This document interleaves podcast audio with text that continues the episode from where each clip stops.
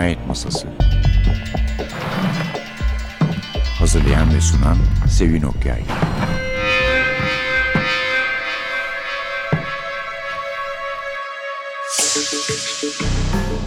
Merhaba.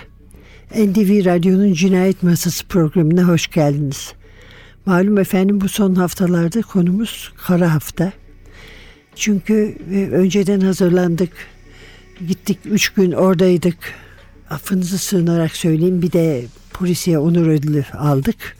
En büyük katkının da bunda bu program olduğunu düşünüyorum. 15 yılını bitiren Cinayet Masası. Sayenizde. Evet neler vardı kara haftada? Perapalas'ta oldu biliyorsunuz ve her ne kadar ilk başta ilan edilenlerin bir kısmı artık son zamanlarda alıştığımız gibi gelmese de doğrusu tanımaktan memnuniyet duyduğumuz konuşmalarını keyifle dinlediğimiz polisiyeciler vardı. İki Britanyalı Philip Kerr, Tibor Fischer, bir Güney Afrikalı Sam Wilson, bir de Amerikalı David Walton. Hepsinin burada yayınlanmış kitapları var. Hangisini merak ederseniz alıp okuyabilirsiniz bir kitabını. Tabii buradan tanıdığımız polisiye yazarları neredeyse tamamıyla mevcuttu. Kara haftada onlar da panellere katıldılar. Moderatörlük yaptılar. Çok da kalabalıktı. Yani dinleyici de çoktu. Ahmet Ümit kara hafta başlamadan önce dinleyicilere daha doğrusu polisiye okurlarına çağrıda bulunmuştu. Gelin diye. Geldiler öyle söyleyelim. Komitesinde Doğan Hızlan, Ahmet Ümit, Adnan Özer, Metin Celer gibi isimlerin olduğu ikinci Kara Hafta Festivali çok ilginç konuların da tartışıldığı bir yer oldu. Mesela semt polisiyesi, tarihi romanlarda polisiye, kadın polisiyeciler.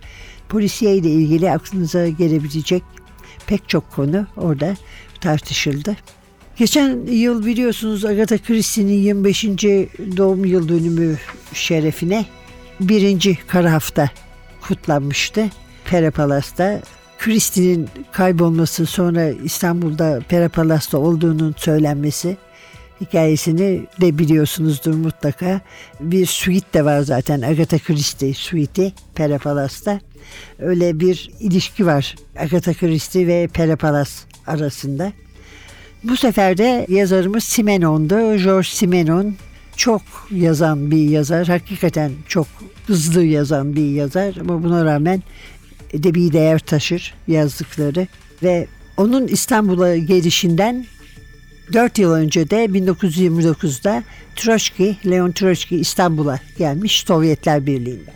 Yani gönderilmiş daha doğrusu.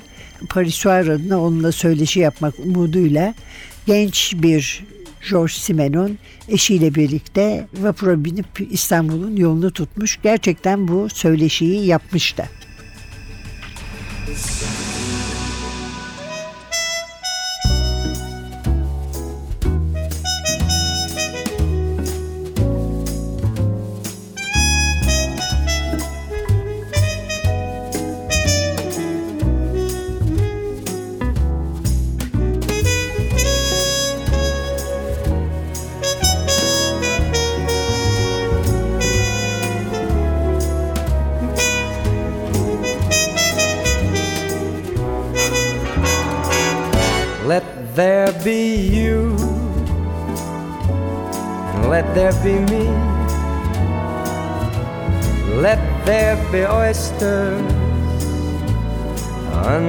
the sea. Let there be wind and occasional rain. Chili con carne and sparkling champagne. Let there be birds to sing in the trees, someone to bless me whenever I sneeze. Let there be cuckoos, a lark, and a dove. But first of all, please, let there be love. Let there be love. Mm, let there be love.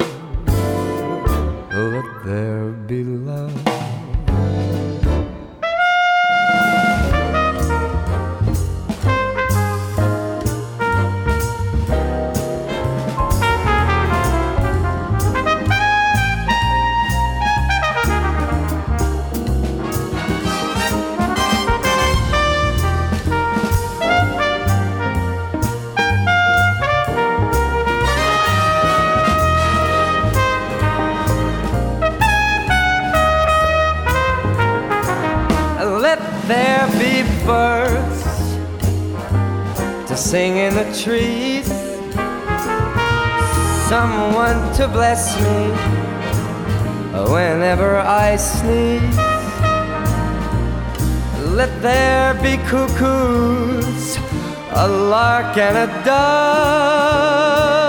But first of all, please let there be love. Let there be love.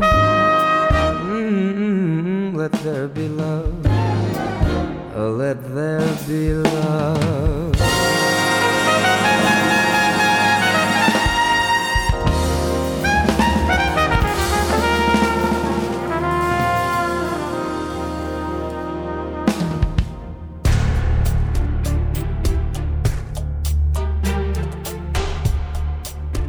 Troçki elimi sıkmak üzere ayağa kalkıyor ve ardından beni süzmeye devam ederek çalışma masasının başına dönüyor. Bu binlerce kez tasvir edildi. Bir kez de ben denemek istemiyorum.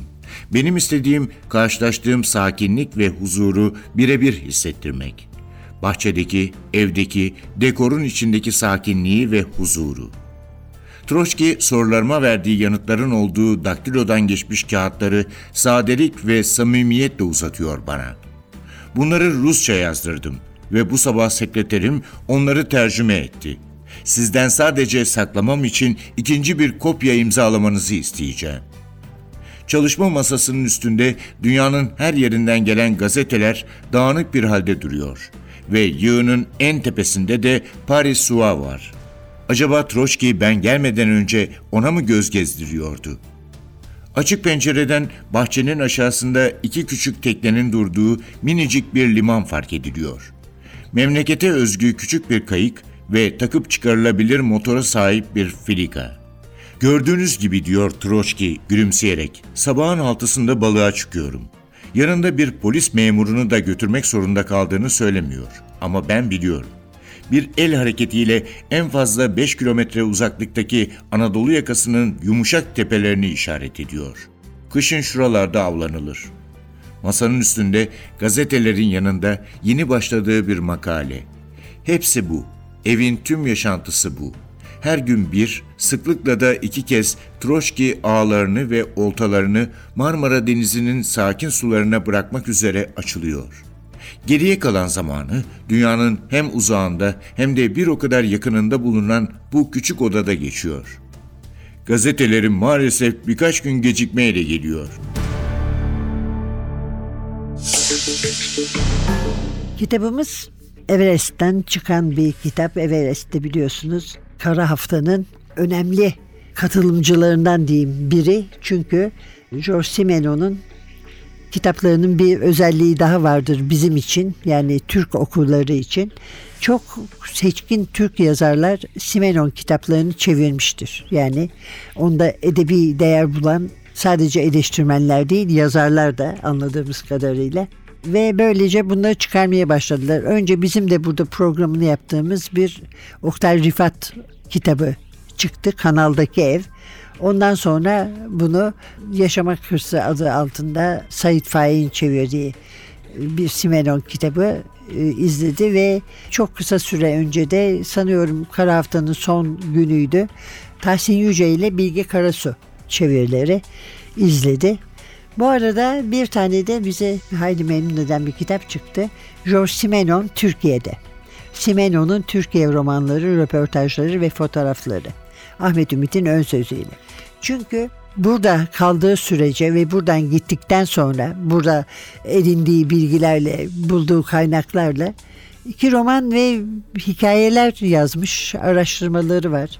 Troçki ile yaptığı söyleşi var. Yani büyük bayağı boylu boslu bir kitap oluşturacak kadar çalışmış burada. Ee, ya da buranın etkilerini sonundan kitaba dönüştürmüş. George Simenon ve bu 1933 yılındaki ziyareti besbelli ki Troçki'nin evinde diye kitapta yer alıyor bu söyleşi.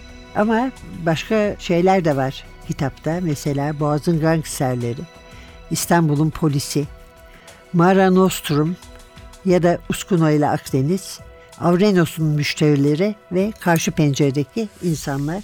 Ancak bu Troçki söyleşisi Konstantinopolis 7 Haziran 1933 diye tarih atmış.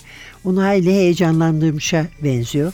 Gerçi buraya Konstantinopolis diye yazmış ama bir yerde de İstanbul'a postayla herhangi bir şey gönderecek olanlara Konstantiniye demeyin yerini bulmaz diyor herhalde.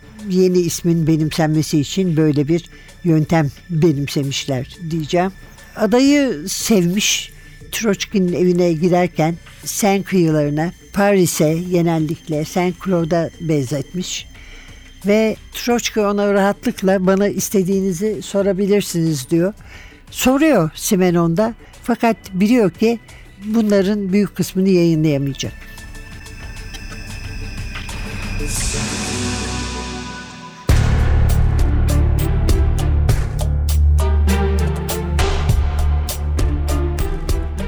Kuzino. Özetlemem gerekiyor yoksa bu şikayet etmeye dönüşecek. Kuzinolardan şikayeti. Il Cavo limanında 10 gün kaldım. Her gün böyle devam etti. Kanom hayatımda hiç görmediğim insanlar tarafından yeniden boyandı ve en ufak ihtiyaçlarımı önceden sezen başka yabancılarla balığa çıktım. Bir akşam açıklardan yaklaşan ve içinden gelen müziği etrafa yayarak ilerleyen bir kayık gördüm. Gemiye yanaştığında kendilerini öylece esintiye bırakmış, mandolinlerle ve gitarlarla kuşanmış 5, 6, 8 adamla karşılaştım. Angelino diye bağırıyorlardı bu adamlar. Çok geçmeden hepsi güvertede sıraya dizilmiş, bir Napoliten romansı çalmaya başlamışlardı. Aralarında kırmızı mayolu tenora gelince kendini kaptırmış dizeler döktürüyordu. Bu nedir Angelino? Kuzino. Benim ve kaptanın kuzinolar. Bir çığ gibi düştüler. Köprü hücuma uğradı. Her yeri kuşatmaya başladılar. Korkuluklarda, ambarlarda. İskele meraklılarla dolarken yorulmak bilmez müzisyenlerim sürekli yeni parçalar çalıyorlardı. Tıpkı kalpsiz kadının hikayesinde olduğu gibi. Epinal'in resimlerinin saf çizgileri ve çiğ renkleri lazımdı bana. Arka planda gün batımı, gitarın üstüne hisli bir şekilde eğilmiş siyah favorili genç aşık. Kartpostallara kızıyoruz ama söz konusu Akdeniz olunca kartpostallar da insanları evler kadar büyük çizen o ilkel eski İtalyan ustalar da haklılar. Şiir ve müzik ne yazık ki insanı dünyevi şeyleri düşünmekten alıkoyamıyor ve endişeli bir şekilde Angelino'yu kenara çekiyorum. Bakın diyorum. Bu insanların parasını kim ödeyecek merak ediyorum. Yalnızca müzisyenlerinkini değil ama 8 gündür burada çalışan bütün bir ordununkini de. Kuzino diye tekrar etti. Sorumdan şaşkına dönmüş ve cevabının fazlasıyla yeterli olduğundan emin olarak.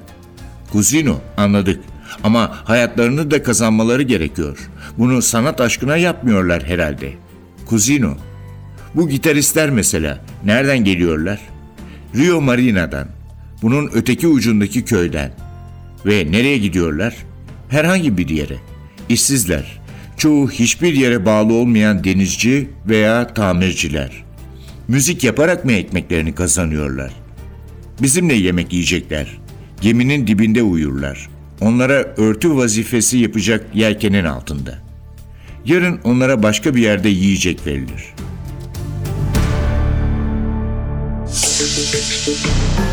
Simenon edebiyatçılığının yanı sıra iyi de bir gazeteci olduğu için gerçi dolaşıyor İstanbul'u. Tabii çok aşinası olduğu yeraltı alemini dolaşıyor. Ama kendisine söylenenlerle de yetinmiyor ve kendi gözüyle görmek istiyor. Mesela ona burada hiçbir sorun yok. İşte suç sorunumuz yok.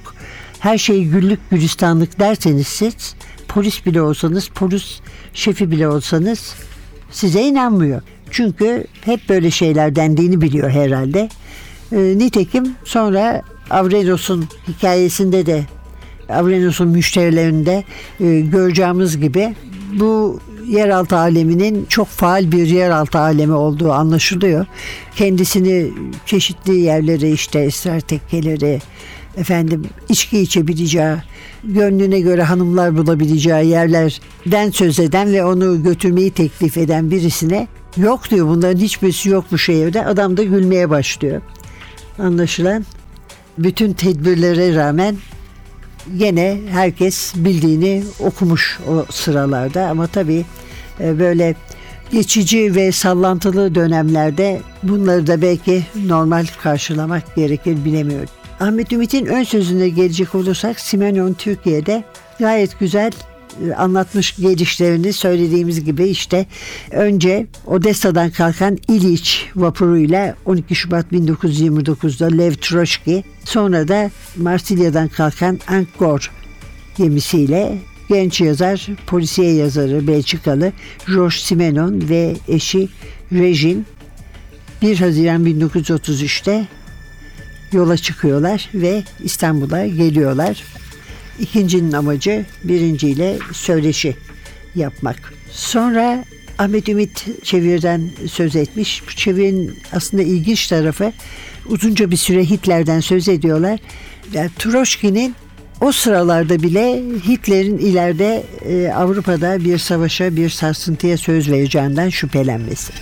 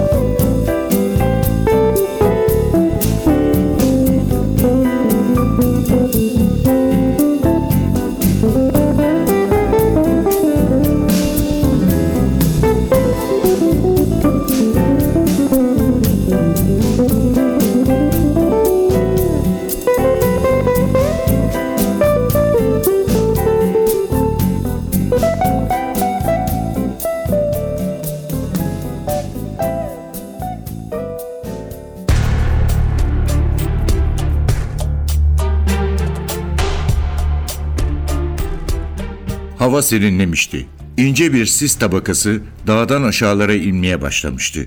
Yükselen bir müzik sesi duyuldu. Tıpkı sokaktaki cenaze töreni sırasında olduğu gibi. Ama böyle bir tören yoktu. Birçok penceresi olan büyük yeni bir ev görülüyordu. Evin kapı ve pencereleri açıktı. Kenarlara genç kız ve erkekler oturmuşlardı. İçerideki kağıttan yapılmış süslemeler, Lenin ve Stalin portreleri, propaganda afişleri görülebiliyordu. Müzik sesi buradan geliyordu. Giriş katında duvarları grafiklerle kaplı odalardan birinde ceketsiz insanlar masayı yumruklayarak konuşan bir yoldaşı dinliyordu. Adil Bey'in sokaktaki cenaze törenini hatırlaması yalnızca müzikten dolayı değildi. Cenazenin ardında yürüyen insanlarla burada pencere önünde yoldaşın yaptığı konuşmayı dinleyenler arasında Adil Bey'e göre ortak bir özellik vardı. Ama bu neydi bir türlü anlayamıyordu. Ne olabilirdi? İnsanların giyim tarzları bir grubu veya kurumu belirten şekilde değildi. Çoğu beyaz giysiliydi. Gömlek yakaları açıktı. Erkeklerin çoğunun saçları kısacık kesilmişti. Kadınlar çorap giymiyordu. Çoğu ayak bileklerine kadar gelen hafif şosetler ve açık renk pamuklu giysiler giymişti. Adil Bey neden her şeyi bu kadar garip buluyordu?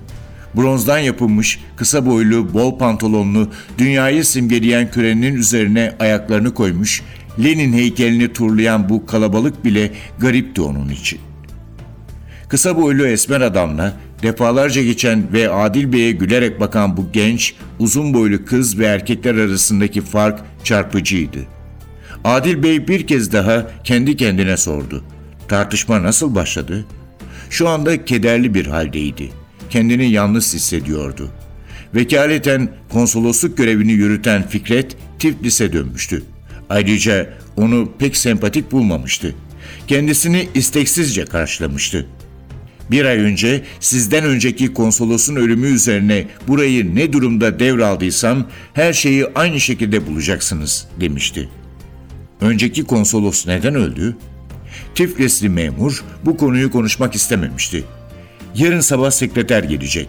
O buradaki her şeyi bilir. Elbette ki kendisi Rus. Ondan sakınmalı mıyım? Tiflisli memur omuz silkmişti. Aynı ülkenin insanları arasında adet olduğu üzere ona biraz ipucu vermesi gerekmiyor muydu? Ayrıca Adil Bey'e işleyiş hakkında bilgi vermesi, yeni görevine alışması için ona yardımcı olması gerekmez miydi? Birden nerede yemek yiyebileceğini bile bilmediğini düşündü.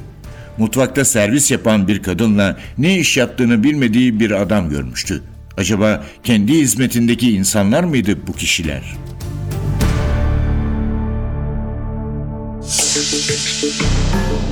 George Simenon Türkiye'de elbette Simenon'un yazdıkları ve Selahattin Bağdatlı ile Elodie Eda Moro Evcil'in katkılarıyla. Aslında tabii bu kitabı da okudukça insan acaba diyor keşke diyor bir Megre olsa mıydı burada İstanbul'a Megre'nin bir olayıyla baksa mıydık? Gerçi sonra Simenon Karadeniz'e gidiyor.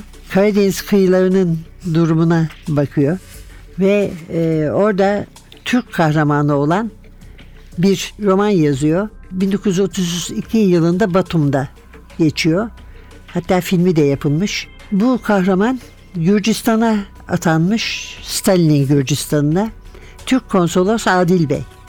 32 yaşında Selanik doğumlu genç diplomat Çanakkale'de savaşmış. Burada bir konsometris genç kıza aşık oluyor ve bu genç kızın Ankara'da bir gece kulübünde başlayan öyküsü de İstanbul'da devam ediyor. Ahmet Ümit'e göre bu roman henüz çok genç olan Cumhuriyeti her yönüyle betimlemesi açısından son derece kayda değer ve yer yerde harika İstanbul tasvirleri içeriyor.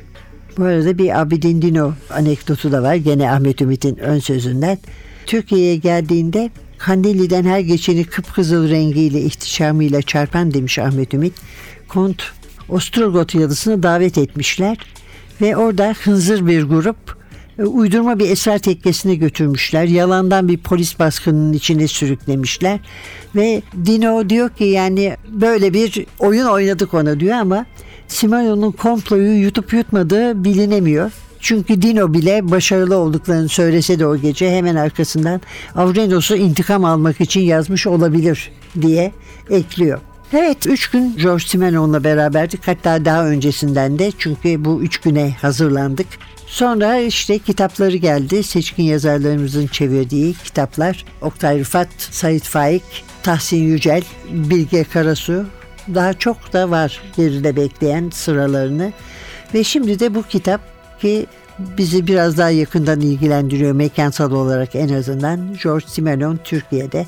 Ön söz Ahmet Ümit, Selahattin Bağdatlı ve Elodie Eden Moro Evcil'in katkılarıyla Simenon'un Türkiye romanları, röportajları ve fotoğrafları Everest'ten çıktı. Evet efendim bugünlük de bu kadar. Bir Philip Kerr yapacaktık aslında çünkü Philip Kerr de buradaydı biliyorsunuz ve Scott Manson'ın futbolcu üçlemesinin üçü de yayınlandı. Ama çok yakın zamanda yaptık diye hatta futbolun birincisini de çok yakın zamanda yaptık diye onu şimdi biraz daha ileriye bırakma kararı aldık. Ee, Öyleyse bugünlük bu kadar diyelim. Ee, Mikrofonda Sevin, masada Atilla. Önümüzdeki hafta başka bir polisiye yazarı ve başka bir esrarla yeniden birlikte olmak umuduyla.